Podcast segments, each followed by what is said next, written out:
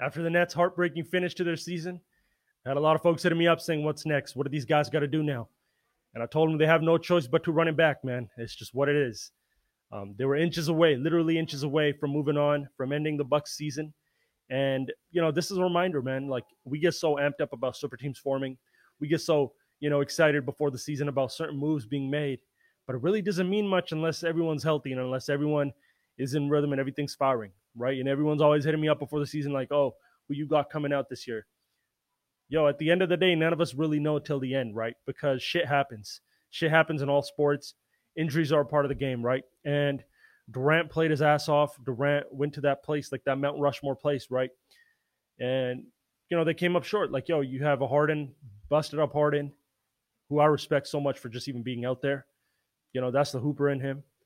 Um, with a grade two hamstring strain, playing his ass off. Kyrie goes down. Think about this. Think about the optics of this situation. Like, yo, they go up 2 0, they blow them out. It looks like it's going to be sweep five games, maybe, right? Go to game three. This is the fucked up part. Game three might have been the most important game of the series. Remember when Durant went God mode at the end and they stole that almost?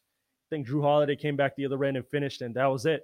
Had they gone up 3 0 there, Milwaukee would have folded, I think. Like they would have got one, even with the injured Kyrie, they would have just got one, which they did. They got it with Durant, right? They almost got game seven too. But I think it would have been a it would have been mentally a whole different mountain to climb for Milwaukee, right? But credit to the Bucks, you know, and I I'm going to be the first to let motherfuckers know you are not discrediting this if they go on and win the chip, because those dudes took it, right? They took it, and something was presented to them, you know, and the team was hurt, and they had to they had to go and do their job, and they did it you know, and this is the best Bucks team we've seen. Physical, um, smarter. They're more. They're they're better decision makers in certain situations because they've been there now. They've come up short. They folded a few times. Giannis, respect the shit out of him for this because he goes out there, and I respect him so much because like you know we shit on, not shit on him, but we critique him for oh he's not skilled or he doesn't have this that and that. A he's made a major major not a major improvement, but there's improvement there with a shot in the mid range with his three ball. He's more confident when he releases it. He's not thinking. I thought the thinking game would kick in this year. They left him open. He said, All right, I'm going to fucking hit it.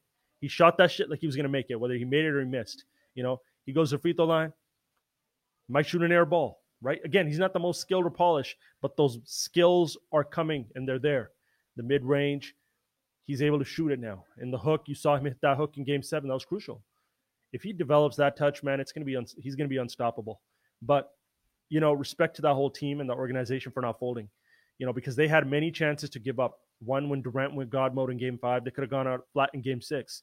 You know, game seven, Durant again with that shot overtime, they could have came out flat, but they took it. Jrue Holiday is going to end up potentially being the biggest signing in free agency.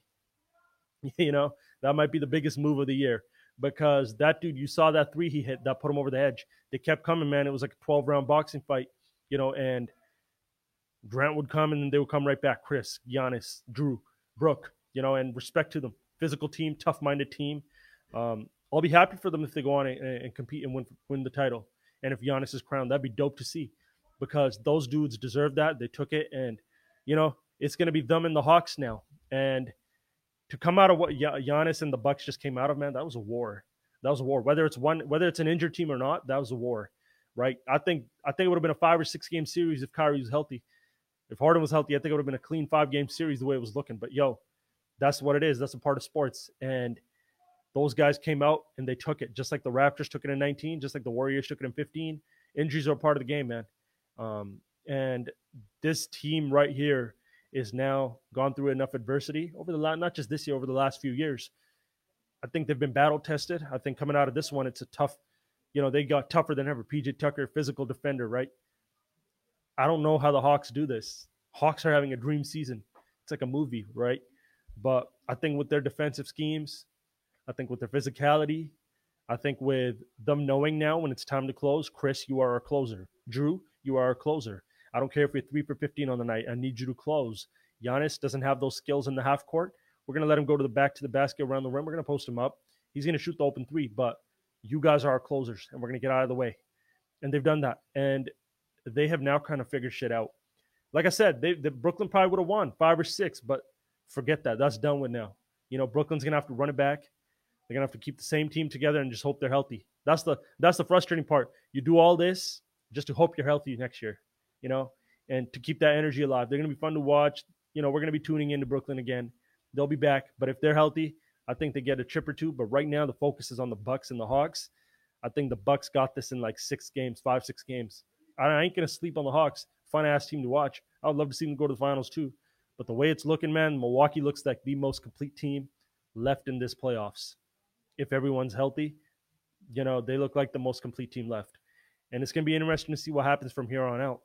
But it looks like the Bucks are headed to the NBA finals because they're firing on all cylinders. And the war they came out of, shit, we might look back at this whole playoffs and say that was the finals, right? So credit to them. Happy for them.